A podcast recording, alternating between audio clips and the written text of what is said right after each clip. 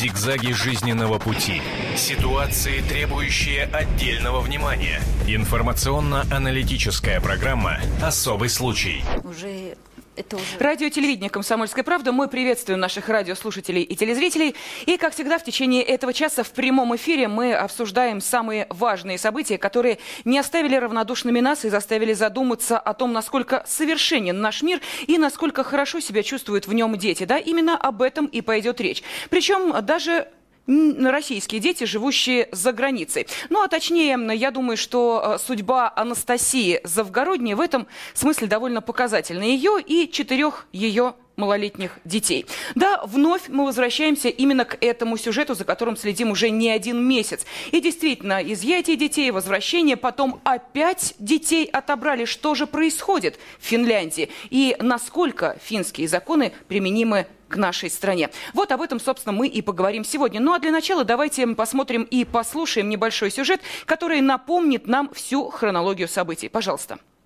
На слуху недавняя история Анастасии Завгородней, у которой финские органы опеки забрали четверых детей, в том числе новорожденного. Сотрудники социальной службы Финляндии подозревают мать в насилии над детьми. По словам Анастасии, все началось с того, что в конце августа ее шестилетняя дочь попала в больницу с сотрясением мозга. В школе девочку толкнули старшеклассники. Однако одна из учительниц тут же припомнила, как чуть ранее маленькая Вероника якобы рассказывала, что папа ее за что-то шлепнул по попе. Об этом мгновенно проинформировали соцслужбы, и те отправили всех детей в приют, а оттуда в приемную семью. Подобные ситуации возникают в Финляндии с пугающей регулярностью после вступления в силу в 2008 году закона. По нему ребенка можно изъять из родной семьи до проведения разбирательства. Борьба с органами опеки продолжалась целый месяц, но Анастасия смогла доказать свою невиновность и вернула себе детей. Но не так долго длилось счастье матери. 15 ноября у Завгородней вновь отбирают детей. По словам Анастасии, полиция в буквальном смысле штурмовала штурмовала квартиру, где она жила с детьми. Двери были выломаны, детей силой оторвали от матери. От нее самой потребовали справку, что она психически здорова. О новом обострении ситуации с семьей из Завгородней поговорим в программе «Особый случай» на телевидении и радио «Комсомольская правда». Все ли так просто и понятно в этой истории? Собственно, вот об этом мы и хотели бы спросить и наших уважаемых экспертов, и э, тех, кто будет в течение этого часа выходить с нами на видео и телефонную связь. Ну а сейчас в студии я представляю э, Татьяна Огнева, Сальвони, корреспондент «Комсомольской правды», психолог, писатель, автор книги «Как жить вместе долго и счастливо». День добрый. И также в студии редактор отдела образования газеты «Комсомольская правда» Александр Милкус. Здравствуйте. Здравствуйте. Ну а я, Елена Афонина, спешу напомнить телефон прямого эфира. Он понадобится вам обращаюсь я к нашей радио и телеаудитории, потому что нам хотелось бы узнать и ваше мнение. Телефон 8 800 200 ровно 9702. 8 800 200 ровно 9702. На сайте kp.ru после того, как э, вышла очередная статья, посвященная расследованию того, что же происходит в Финляндии, огромное количество откликов, поэтому эта тема не оставляет равнодушными наших телезрителей и радиослушателей, и им, читателей газеты посетителей сайта kp.ru. А вот что думаете вы? Давайте, Татьяна, с вас, наверное, начнем. Итак, как вам кажется, история ясна, проста и, э, собственно, могут ли э, те власти, которые говорят о том, что заботятся в первую очередь о детях, поступать именно таким образом? Ну, для меня история непростая, и, не, и это очень сложная история. Когда я изучала материалы на, на сайте комсомолки и вообще в интернете, э, э, складывалось противоречивое мнение. В какой-то момент хотелось даже, может быть, сказать, может и правда, это хорошо, что отобрали детей. Но с другой стороны, как психолог, я знаю, что ребенку нужна любая мать. И ювеналь больше, чем она ее защищает. Ребенку мать нужна любая. Э, когда ребенка забирают вот вот так вот, э, э, как э, до выяснения обстоятельств, наносят ему тем самым еще большую психологическую травму, чем наносит самая страшная мать, какую можно себе представить. А, это потом государство, якобы заботясь о ребенке, а, на самом деле ломает ему просто жизнь, потому что до 7 лет ребенок формируется, формируется его личность. И когда ребенка забирают, он живет непонятно где, он чувствует, что он совершенно его не в состоянии защитить защитить, защитить собственные родители. Его не, государство с ним поступает как э, какой-то Гитлер-Югент, который просто его не способен э, совершенно прогнозировать свое будущее, программировать. Mm-hmm. И строить отношения вообще ему очень сложно в будущем будет с, и в любви, и в карьере.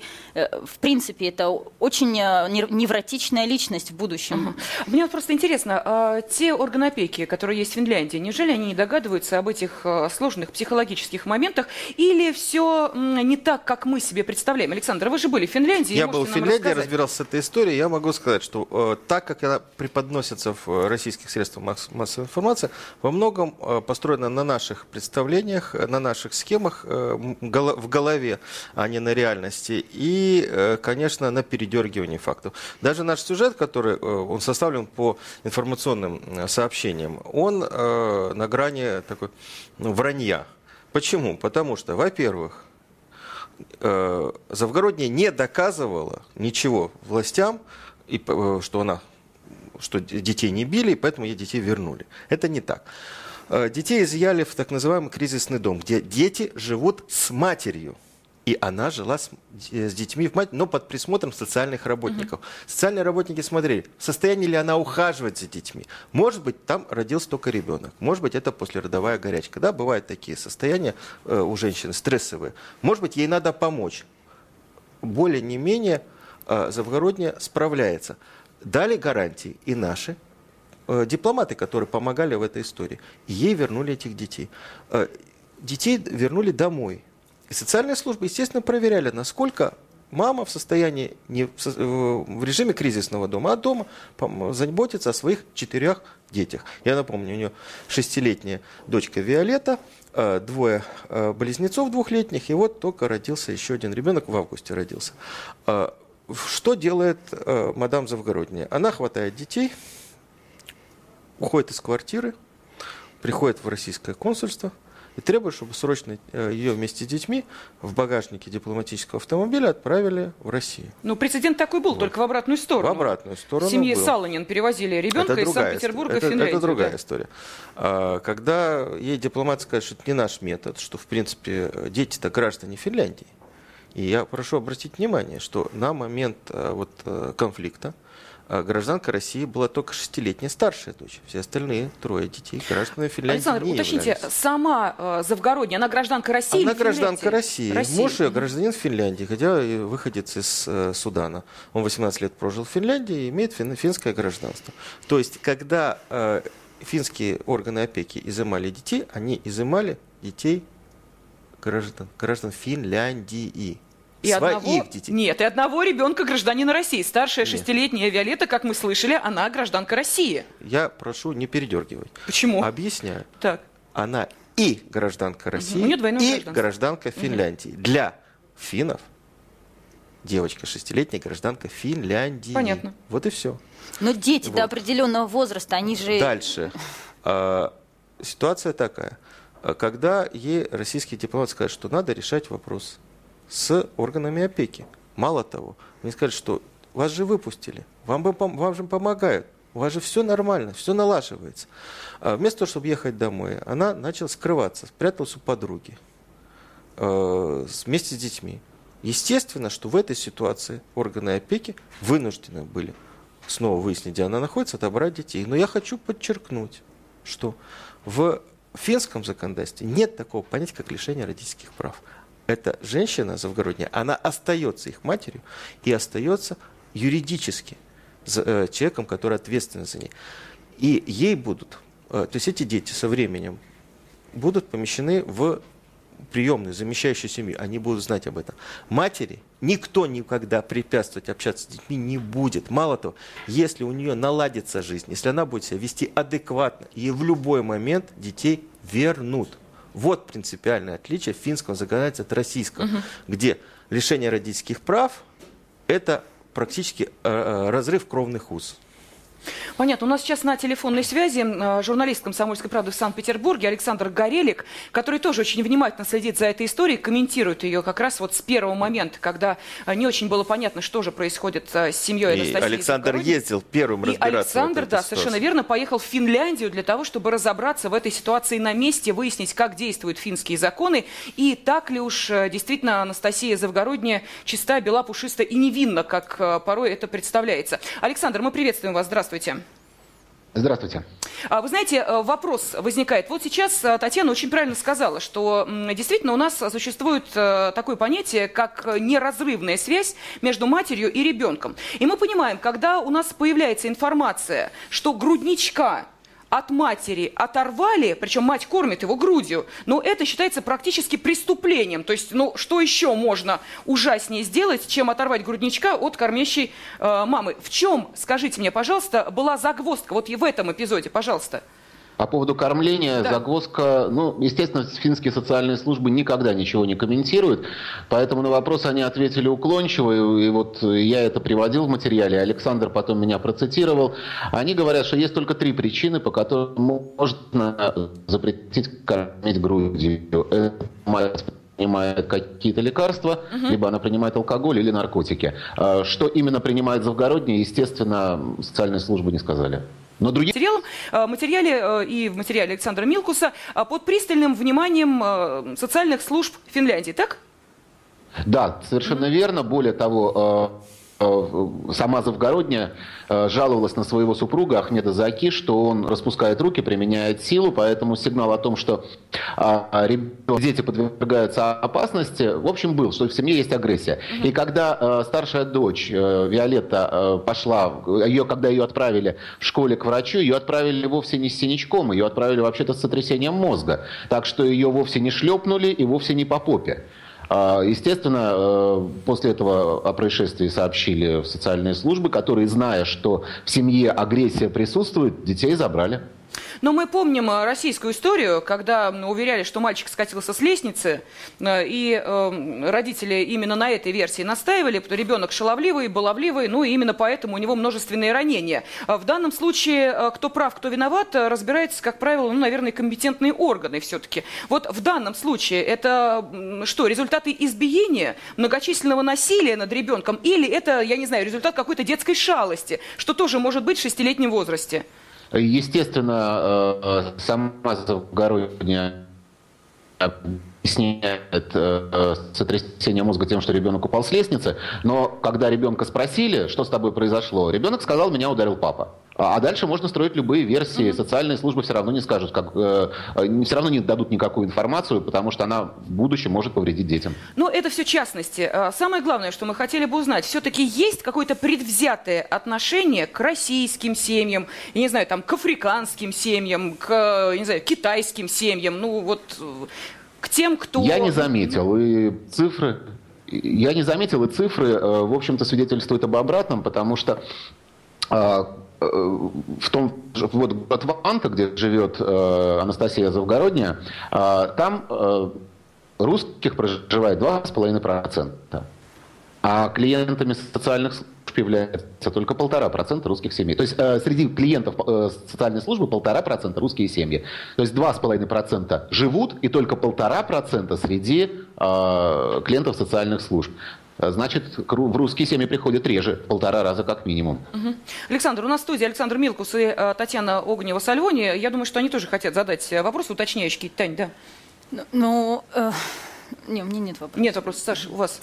Нет, я могу только пояснить вот то, ну, что просто говорил... у меня есть вопрос, вы оставайтесь на связи, Александр. То, да. что говорил Александр. Э, финские службы э, социальные говорят о том, что в прошлом году из семей было изъято по всей Финляндии около трех тысяч детей. Три с небольшим. Да. А, за последние годы из российских семей, живущих в Финляндии, изъят только 51 ребенок. За годы. Угу. При этом я думаю, что в статистику финских служб история с э, семьей Завгородней не попадет как семьей гражданка, детей э, граждан России. Потому, что, э, Александр, вот здесь не согла... ошибаетесь. Да. Как раз попадет, потому что статистика ведется не по гражданству, а по родному языку. А, э, именно какой язык родной в семье. А из Украины, из России, из Эстонии, из Казахстана семья не имеет никакого значения. Ну а если они граждане Финляндии? Э, у них, если язык русский, родной в семье, то это будет русскоязычная семья. Понятно. Угу. И а, еще такой момент. Э, насколько все-таки российское или финское гражданство влияет на поведение социальных служб? И а, если бы у детей было российское гражданство, как и добивалась Анастасия Завгородняя, на вот той стадии, когда ей разрешили соединиться... Только российское гражданство. Только российское, да. А, социальные службы Финляндии в этом случае могли бы, ну, я грубо скажу, но тем не менее отстать от этой семьи? Ну, здесь действуют уже международные законы. По международным законам, конечно, э, ребенка изъять э, иностранного, ребенка иностранца изъять, конечно, нельзя. Э, и то есть его можно временно забрать, но в ближайшее время его надо передать либо родителям, либо консульским работникам его родной страны, в данном случае России. Угу. А самой Анастасии вам удалось пообщаться? А, нет, она э, удалось, не э, удалось косвенно, то есть она не отвечает на звонки, не, не отвечает на телефоны, когда высвечиваются российские номера, но мои э, знакомые, мои друзья в Финляндии, им удалось с ней поговорить, да. И, э, собственно, есть ли, может быть, какие-то сведения, которые могут внести определенную ясность в картину происходящего? Может быть, то, о чем мы не успели сказать или спросить вас? Да, есть. Я не могу сказать, что эта информация достоверна на 100%, а, но есть такие сведения, что э, Анастасия прибегла к услугам а, женщины, которая назвала себя адвокатом, а, и вот все последние действия, которые совершала Анастасия, в том числе пряталась на квартире uh-huh. подруги с детьми, э, пошла на резкую конфронтацию с органами соцопеки. Э, это все по совету адвоката, вот этого вот, которая э, больше навредила Анастасии Завгородней, чем э, принесла ей пользу. Сейчас отношения с этим адвокатом у Анастасии прекращены. Э, и, я, как, насколько я понимаю, Завгородняя пытается выбраться из той ситуации, в которую она попала. Вот такая вот история.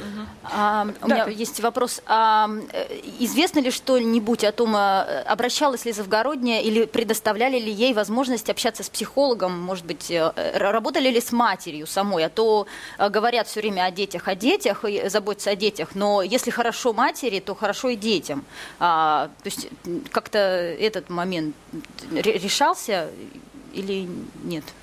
Психолог вообще входит, что называется, в обязательную, а не в произвольную программу работы соцслужб. А с семьей всегда общается психолог, э, что к чему. Более того, когда Анастасия находилась э, в кризисном доме, в, доме в безопасном доме, как по-фински это называется, а там семье постоянно работал психолог. И, Александр, скажите, пожалуйста, мы сейчас э, уже вот в течение этих 20 минут э, упомянули ювенальную юстицию. А, здесь, э, в России, как вы знаете, есть две прямо противоположные точки зрения на введение ювенальной юстиции в нашей стране. Одни ювенальной юстиции пугают и говорят, что это будет ужас-ужас. Другие говорят, что это единственная возможность выйти из той катастрофической ситуации, в которой сейчас находятся отношения между родителями и детьми. И сам Павел Астахов, который признается, что сколько, 4 тысячи убитых детей? Две. Две, две тысячи за год э, детей, которые, увы, покинули этот мир по вине своих родителей, это, конечно, страшнейшие цифры. И, тем не менее, вот вы побывали в Финляндии. Ювенальной юстицией нужно пугать? А и Финляндия здесь очень плохой пример. Там нет ювенальной юстиции. А то, что вот происходит, как, как это называется? Вот социальный... Нет, ювенальная, ювенальная юстиция – это особая юстиция с особыми судами, с особым порядком производства дел. А в Финляндии этого нет. Есть просто закон о защите прав ребенка. А, э, и э, все. И уголовная ответственность за избиение детей. Сколько? В общем, вот и все. Сколько уголовной ответственности просто хочется а, Там вот, э, тут я боюсь соврать, там в основном, насколько я понимаю, большие очень штрафы предусматриваются угу. за это. Понятно, спасибо. Есть еще вопросы к Александру? Нет, спасибо. Нет, спасибо. Александр спасибо, Горелик, корреспондент «Комсомольской правды» в Санкт-Петербурге, человек, который следит за историей Анастасии Завгородней, который был в Финляндии, пытался разобраться в том, насколько действенны и справедливы законы в отношении родителей и детей в этой стране. Но э, я понимаю, что это, наверное, не единственная страна, где э, все-таки дети и их интересы э, стоят на первом плане. Вот защита детей в Европе и России, чтобы понимать, как в России, в соседней стране э, занимаются детьми. Я хотел бы вот что сказать. Не нужно нам абсолютизировать финские социальные службы. Как раз когда я был в Хельсинки, э, я был после Александра, уже когда э, история была на излете с Завгородней, э, были задушены в семье э, двое маленьких детей в Финляндии. Э, там то ли наркоманы родители, то ли алкоголики. Для всей Финляндии это была трагедия. Они писали, они разбирались, как же так, где социальные службы mm-hmm. наши. Вы изымаете детей, а тут вот выяснилось, что проверить, вот что, какое, какая обстановка была в семье, им для того, чтобы социальные службы начали работать, нужно обращение из, из нескольких источников. Так вот, оказывается, про эту семью сообщал только один сосед. Не было второго подтверждающего источника. И поэтому они в эту семью не попали и опоздали. И дети погибли. Вот осмотрите, что произошло в России. А, вот совсем недавно, примерно тогда же, когда мы писали, и много писали про э, историю Завгородней, была небольшая заметка в «Комсомольской правде» у нас на сайте про сектантку, по-моему, из Нижнего Новгорода, которая зарубила своего ребенка топором. Э, в этой семье отец, этих там двое детей, э, он обращался и в органы правоохранительные в России, и в социальные службы, э, протестуя против той ситуации, в которую попала его жена, которая попала под влияние сектантов, э, и пытался отобрать у нее детей, навести порядок. Он смог забрать одного ребенка, спасти одного ребенка. Второй остался с этой вот женщиной и в результате погиб. Вот тут вот социальные службы наши уже были обращения отца, ничего не сделали для того, чтобы Э, обезопасить детей. Александр, но мы же понимаем, что здесь есть совершенно разный менталитет. Один заключается в следующем. Я, если вижу несправедливость, и даже если мне это только кажется, сообщу об этом. И второй менталитет российский. Я ссоры из СБ не выношу. То, что происходит с соседями, меня не касается. А Татьяна живет сейчас в Италии. Вот э, есть э, книга, которую Тань тоже э, написала. Называется она книга про Италию из серии «Где русскому жить хорошо». И хочется спросить вот на примере этой страны. Но в Италии нет ювенальной юстиции, но там э, защита ребенка осуществляется, может быть, более мягко, чем в Финляндии. В Финляндии как-то так, я все равно чувствую, жестко социальные службы взялись за этот вопрос. Хотя вот этот момент, э, что кризисный дом, где мама с детьми, это, это очень правильно с психологической точки зрения. Хотя почему они Завгороднюю, э, у Завгородней забрали детей в то время, когда она пряталась у подруги, а что в этом такого прятаться? Ну, напуганная женщина, там все-таки надо разбираться, в чем проблема. А в Италии Um, есть закон, что до 16 лет э, ребенок не может оставаться один. Э, то есть, э, например, это учитывается при разводе. Ребенок остается с тем с родителем, который может обеспечить ему постоянное присутствие, либо свое, либо бабушки, либо няни, либо... То есть есть у него материальная возможность, и если ребенок не теряет тот уровень достатка, который имел до развода родителей. А, там оба родителя имеют право равные права.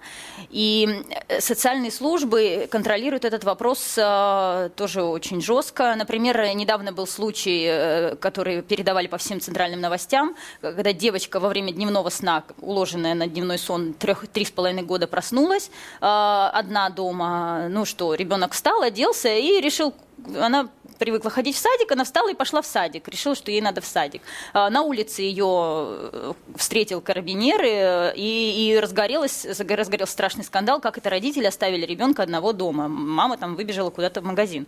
А, и начали, начали, начали говорить о том, что этого ребенка отберут из этой семьи, потому что, значит, семья неблагополучная, как это могли оставить ребенка. А, периодически встречают, то есть такие случаи, когда мать оставляет ребенка одного, там мать выскочила на там, магазин, оставила ребенка в машине, младенца в коляске. Э, прохожие проходили, заметили, что в коляске в машине ребенок э, там плачет. Э, и тут же подняли бучу, и опять э, лишение прав и так далее, и так далее. То есть вся эта процедура, э, и, и э, ну, там разбираются, но там могут забрать ребенка и отдать тут же в другую семью. А, и все это выносится на... Но в отношении детей, все-таки э, я имею в виду отъема их от родителей или, может быть, э, перевода в приемную семью, лучше э, законы пусть будут жестче, вот как вы считаете, или э, все-таки э, пусть в данной ситуации немножечко помягче, потому что мы понимаем, в России ведь тоже есть такие случаи, когда те же самые органы опеки э, приходят в семью, которая им кажется по каким-то сигналам неблагополучный, это доходит до абсурда. Не видят в холодильнике апельсины, отбирают ребенка, отдают его в детский дом. Мы понимаем, что речь не идет, Нет, как в Финляндии, опять например. Же, Лен, мы передергиваем. Ну почему мы передергиваем? это же Потому реальные что, э, э, истории. Значит, я думаю, что и Татьяна, и я, мы едины в одном. И я думаю, что любые взрослые люди, у которых есть дети, которые понимают, что это такое и как им заниматься, они понимают, что бывают разные семьи. И позиция и социальных служб, и Финляндии, и России, тех э, руководителей, кто вдумчивый, который порядочный, э, такая, на первом месте помощь семье. На первом месте. Если семья попала в какую-то кризисную ситуацию, им нужно помочь финансово, психологически. Ну, не справляется. Бывает такое, много детей, мало жилплощади, э, человек потерял работу и так далее. То есть э, в любом случае первое дело – это выяснить, чем надо помочь э, семье и помогать ей, если уже ситуация настолько сложная, что ну, запойные, наркоманы и нахождение детей просто в этой семье опасно для их жизни и здоровья, тогда надо изымать. Я думаю, что с этим не бо- э, не будет спорить ни один социальный работник. Вопрос, как это исполняется и кто это делает. В Финляндии есть специальная социальная служба. Там готовят социальных работников. У нас, к сожалению, опять же, как любой социальной службе, как любой бюджетной службе, зарплаты крайне малы. Специалистов очень немного. Хотя нужно отдать должное. Кризисные центры открываются, и э, центры помощи семьям открываются, и так далее, и так далее. И, э, и в Москве есть практически в каждом округе э, медико-психолого-социальный центр, где должны помогать это. Но у нас, вот ты правильно сказал, что есть такая ментальность, э, за помощью мы обратимся в последнюю очередь. Мы будем сами мучиться. Хорошо, если кто-то подскажет. И вот вторая ментальность, она не присуща э, русскому, российскому, советскому народу. Равнодушие. Из нас его вытравили за последние, может быть, 20-30 лет, когда мы не знаем, что на самом деле происходит за стенкой, и лучше не вмешиваться, потому что если мы обратимся в те же социальные службы или в правоохранительные органы, потому Да, что сначала обращаются, вот Таня говорит, к карабинерам, финны обращаются к полиции, полицейский придет и поможет. Наш полицейский из ППСа, он так тебе поможет, что потом тебе и дверь сожгут, и на улицу будет опасно выходить. Э, Обратите внимание, в 40-е годы, после войны, в России, в Советском Союзе, разрушенной, разгромленной страны, стране после войны, где просто гигантские жертвы были, сирот было немного. Люди в нищих семьях делились последним куском хлеба, но брали сирот домой. В 90-е годы никакой войны не было. У нас катастрофически растет количество семей, э, сирот. И при этом 80% это социальные сироты. То есть это сироты при живых родителях, которые не готовы, не хотят Быть и не родителями. могут ими заниматься. а Вот тут э, э, мне беда. хотелось бы вернуться к тому, с чего, собственно, Татьяна начала э, свой комментарий ситуации с Анастасией Завгородней. Ребенка у матери, у любой матери отбирать не надо. Так говорят психологи, да, насколько Да. я понимаю? Даже если эта мать алкоголичка, даже если она асоциальный элемент, даже если она за ребенком не ухаживает, даже если она психически нездорова, как это было в случае с э, той женщиной, которая выбросила двух детей с балкона, сидит сейчас, извините меня, в психиатрической больнице, была признана психически невменяемой. Как в случае с тем мужчиной, который еще пока э, не было освидетельствования, здоров он психически или не здоров, но ясно, что с ним что-то не в порядке, который вот буквально на днях, только единственное Ну, спастись. вы та- Ну так вот в данном случае мы что говорим? Пусть дети будут Ну, в этих нельзя семьях. обобщать. Ну, как это работа нельзя? Ну- социальных служб, работа психологов заключается в точечной работе. Где-то они должны понять, здесь семье можно помочь. Где-то они должны понять, что здесь помочь нельзя или на этом этапе помочь нельзя, поэтому мы изымаем детей. Нету общих правил. В т- с той же самой Завгородней. Они до последней минуты пытались ей помочь, не отбирать детей. Они их поселили вместе в этот кризисный центр. Они им э, давали психологические консультации. В социальной службе Финляндии есть волонтеры бесплатно или за небольшие деньги, которые приходят в семью и помогают убирать, помогают покупать продукты вместе с семьей. Ну, бывают угу. такие семьи, бывает такая ситуация, когда ну, не умеет, не хочет, не знает. Да? Бывают даже кризисные э, семьи, которые готовы взять детей, погулять с ними, сходить с ними в зоопарк и так далее. Они сами приходят, люди заявляют, мы готовы, понимая, что вот бывает такая ситуация, что в семье ну, невозможно, не до детей, устали, перетрудились на полдня, на день, на два, на каникулы, детей забирают другие люди, добрые, внимательные, их ими тоже интересуются, и за ними присматривают социальные службы, их э, там, характеристики собирают и так далее. Чтобы люди чуть-чуть передохнули. Ну, мы знаем, в любой семье бывает... нету идеальных семей. Но нужно семье помогать. Вот и все. А если, извините, псих, психиатрические проблемы, ну, тогда надо спасать детей. Ну, вы знаете, у нас сейчас есть возможность обратиться к нашей аудитории. Вы поняли, о чем идет речь. Мы попытались эту ситуацию с Анастасией Завгородней обсудить с различных сторон. И вот как вы считаете, те э, законы, которые есть в Финляндии в отношении детей и их родителей, применимы ли они к нашей стране? А позвоните, скажите 8 800 200 ровно 9702. 8 800 200 ровно 9702. Будет интересно узнать ваше мнение. Ну, а сейчас мы хотим хотели бы вновь обратиться к тем комментариям, которые звучали в адрес Анастасии Завгородней. И вот не случайно я сказала, что и Александр Милкус, который здесь у нас находится в студии, редактор отдела образования «Комсомольской правды», он также побывал в Финляндии. Ему удалось пообщаться с советником министра социального обеспечения и здравоохранения Финляндии а, Лотта Хямин Антила, а, которая также ответила на несколько вопросов. И эм, она э, объяснила, на какой период ребенка могут передать вот в той самой замещающей семье, о которой шла речь, где берутся эти семьи и, соответственно, сколько им платят, если вообще платят. Давайте посмотрим и послушаем, пожалуйста. Meillä ei tehdä niitä Kun otetaan huostaan, niin Принимается такое решение вот, о передаче ребенка на замещающее попечение. Вот в этом решении не прописывается как бы заранее вот этот срок в течение, да, вот там замещающее попечение. Будет это три месяца там, или три года, в общем-то этот срок не оговаривается при этом. Зато проводятся регулярные проверки, да, как бы ну, мониторинг такой, ну, когда на предмет того, когда можно будет вернуть ребенка э, в семью.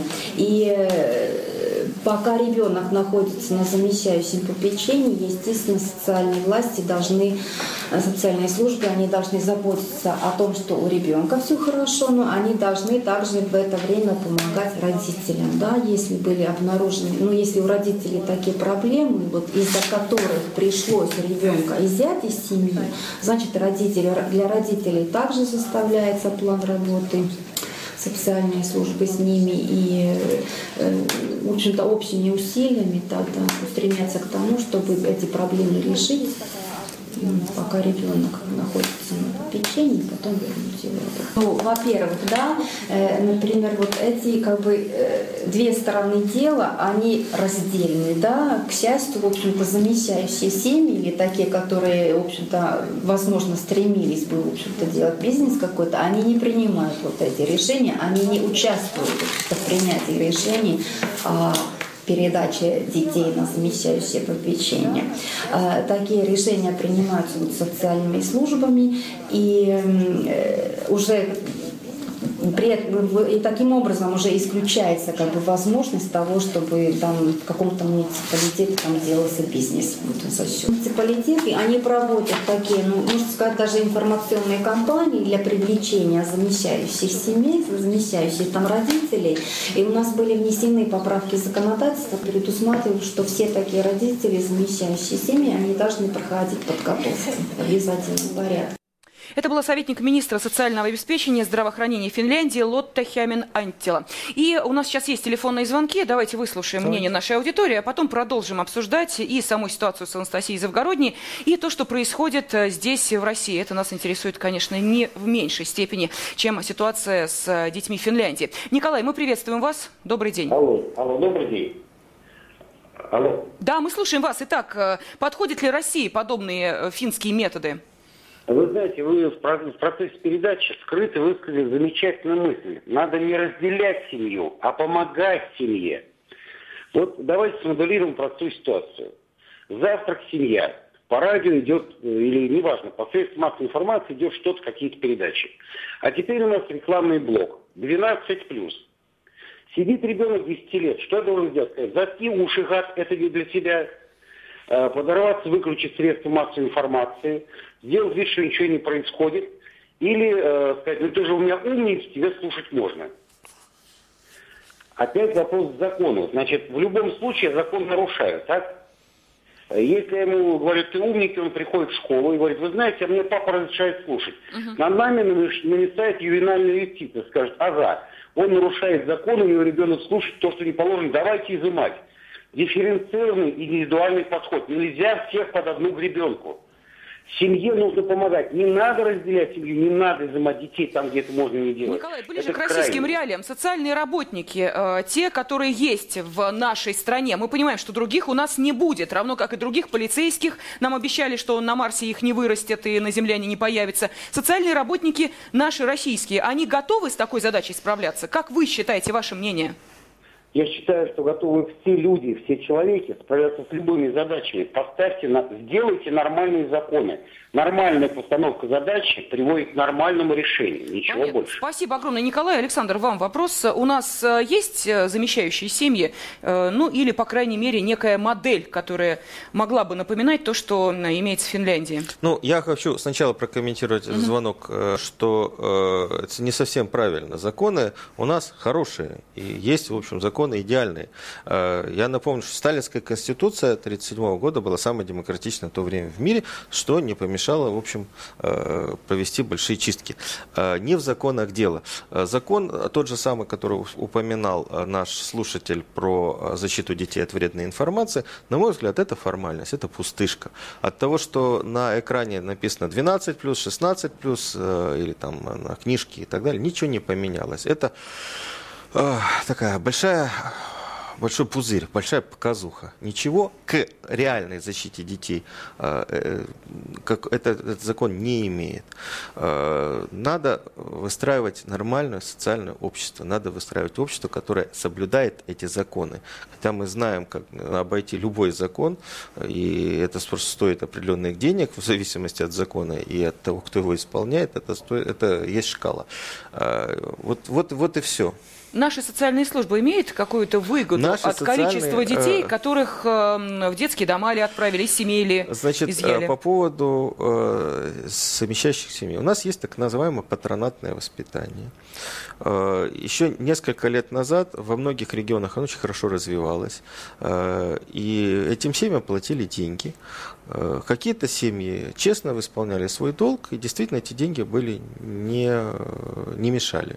Были семьи, особенно на селе, где брали там 8-10 детей, дети подросткового возраста вкалывали на полях, на огородах, угу. и, в общем, семьи таким образом зарабатывали, учитывая, что в, на сел, в селе там 5 тысяч, 6 тысяч рублей – это большие деньги, 10 детей, 50 тысяч, семья состоятельная, да еще и бесплатная рабочая сила.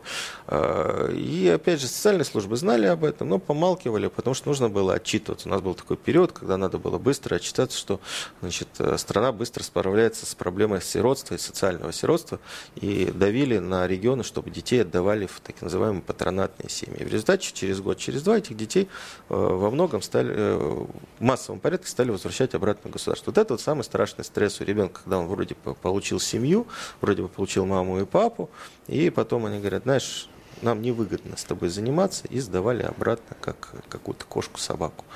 А, у нас нет продуманной системы. У нас есть компанейщина. Она угу. как была, так и есть. И э, с детьми компанейщиной бороться нельзя. А, ведь обратите внимание, если мы опять же возвращаемся к финскому опыту, у них был закон 82 года. В законе э, они приняли новый закон 2008 Как не изымать детей семьи? Подчеркиваю, не изымать как помогать семье, какие есть права у социальных служб. Мало того, там прописано даже такое правило, что социальные службы могут вмешаться в жизнь семьи, даже если ребенок не родился, мама находится только беременной. Но если они понимают, что в семье кризис, в семье проблемы, чтобы ребенок не родился в такой сложной семье проблемной, социальные работники теперь по новому закону могут к этой семье прийти и сказать, ребят, давайте посмотрим, что у вас случилось, давайте попробуем вам найти подмогу, помощь, поддержку. Скажите, у нас в России есть такая система? Но а, мы понимаем, что все-таки а, проблема-то с Финляндией, видимо, есть. Потому что если а, премьер-министр нашей страны едет в Финляндию для того, чтобы эту ситуацию как-то вывести на другой уровень, если приезжает к нам министр ну, не юстиции... премьер-министр, Финля... а министр иностранных дел ездил, Лавров. Дмитрий Анатольевич Медведев, по-моему. Разве нет? Лавров ездил и И э, Дмитрий Анатольевич ездил в Финляндию, и э, как раз там тоже э, ну, разговор не знаю, может, шел лучше том... в Тамбовскую область съездить и выяснить, как там с детьми. Хороший вопрос. А, в таком случае давайте мы сейчас его и зададим, как там с детьми, нашему следующему слушателю-телезрителю. С нами Дмитрий. Здравствуйте. Добрый день. Да, добрый день. Вы знаете, вот э, по поводу того, что в Финляндии значит, будут помогать э, беременной маме, скорее всего, там предложат ей сделать аборт, чтобы изменить значит, какие-то условия социальной жизни и не связываться.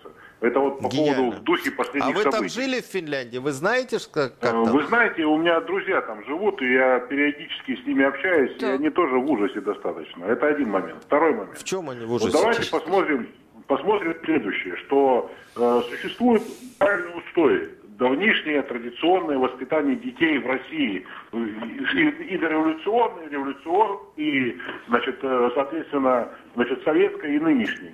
Где принято детей, что дети уважают старших и, значит, занимаются общественно полезным либо общественно-семейным mm-hmm. трудом. И там, где вы говорили, что дети вкалывают на огороде, так это не потому, что их эксплуатируют, а потому что э, членам из десяти э, ртов кушать нечего, поэтому вкалывать надо. Как и у нас, собственно, на Алтае, когда абсолютно аграрный регион. Значит, и работают все, потому что, чтобы просто себя прокормить. У нас сейчас снега по пояс, а картошка, извините, зимой не растет, ее закладывают с осени. Может быть, у вас тут, э, где вы сидите в студии, она зимой в магазинах, а у нас нет. И дальше вопрос, самый интересный, что если ребенка наказывают морально, дисциплинарно, иногда физически, так, видимо, скорее всего, наказывают за дело, просто так лупить никто не станет. Значит, если поставили в угол за какую-то, так провинность, то не стоит об этом жаловаться, что меня поставили в угол, и по этому поводу забирать ребенка из семьи. А нужно просто-напросто воспитывать культурные и семейные ценности, которые значит, соответствуют духу традиций и, значит, э, мысли о современном человеке. Дмитрий, уточните, пожалуйста, вот один момент, а, и Александр этот вопрос хотел вам задать, и я также. А вы сказали о том, что ваши друзья живут в Финляндии, они в ужасе от того, что там происходит. Уточните, в чем этот ужас заключается? И почему а они тогда не возвращаются в Россию? Я объясню вам, почему не возвращаются в Россию. В России жить гораздо сложнее по материальным основаниям, чем в Финляндии. Но когда твой ребенок приходит в школу и говорит, что меня сегодня, значит, э, по сути дела, значит, э, хлопнули по попе за то, что я, значит, э, разбил стекло камнем. Угу.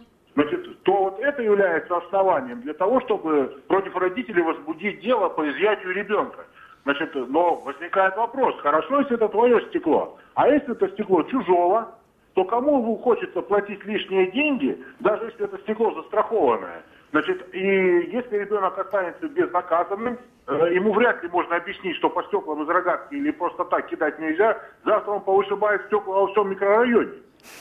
И что вы будете делать тогда? Вы сядете за этого ребенка в тюрьму. Вот и все. Понятно, Поэтому Дмитрий, спасибо нужно. огромное. Ну, поскольку э, Татьяна у нас психолог, вот э, кратенькая информация. Очень том, кратко. Э, во-первых, мне странно, что ситуация либо идеализируется, вот соцслужбы это наша последняя инстанция, либо как монстры выглядят. А я так понимаю, что какая-то проблема у этих спецслужб, соцслужб есть, но при этом они как я видела в сюжете, также стараются разобраться. И э, так как психология, в принципе, и социальная помощь это дело неблагодарное, возможно, у них и есть перегибы какие-то. И и с этим тоже надо им работать. Но то, что в России происходит, а, то, что детей не умеют воспитывать и считают, что если я по-человечески не поговорю, с... вообще не умеют разговаривать по-человечески со своими детьми, это надо взрослых учить разговаривать со своими детьми и объяснять им, что стекло не надо бить. Надо найти такие слова, чтобы объяснить ребенку, что стекло не надо бить. И не надо бояться, что завтра он разобьет во всем районе. Ничего подобного. Почему надо э, делать своего ребенка монстром тогда? Это вот это нарциссические перекосы, опять же, угу когда э, человек э, масса людей российских видит все в черно-белом цвете. Либо плохо, либо очень хорошо, либо очень плохо. А надо разбираться максимально объективно. И почему надо демонизировать своего ребенка? А, э, ну, то есть, может быть, социальные службы Финляндии в чем-то и правы. Хоть, хоть так э, э, заставят российских переселенцев туда, да, там как-то разговаривать со своими детьми, объяснять им, не, не применять силу. А, сила, физическое насилие над детьми – это глобальная проблема в России. У нас принято шлепать детей. А, доказано, причем наукой, что шлепание детей, физическое наказание увеличивает э, стрессы в ребенке, количество адреналина, дети э, в крови. А, это способствует тому, что вырабатываются определенные черты личности, которые потом ребенку очень сильно мешают в жизни. А если папа или мама угу. находит в себе силы разговаривать с ребенком и находит такие слова, чтобы объяснять им, ребенок зачем бьет стекло, чтобы привлечь к себе внимание, а не ради того, чтобы разбить стекло. Татьяна, я прошу прощения, нам удалось только что связаться с правозащитником, доктором общественно-политических наук, доцентом социологии и права университета города Хельсинки, Йохан Бекман с нами нами на связи. Йохан, Что? пожалуйста, вам финальное слово в нашем разговоре. Итак, э, как вы считаете, вина э, Анастасии Завгородней в этой истории все-таки есть? Э, добрый день. А, Анастасия, конечно, ни в чем не виноват. И здесь эта ситуация в Финляндии не связана с никакими объективными условиями о насилии или от, об отсутствии насилия. Э, финские органы опеки, э, для них никаких объективных причин не нужны. Ну, мы того, услышали самое главное. Йохан считает, что Анастасия не виновата. Александр Милкус, Татьяна Огнева и я, Елена Фойна, были в эфире. Зигзаги жизненного пути. Ситуации, требующие отдельного внимания. Информационно-аналитическая программа «Особый случай».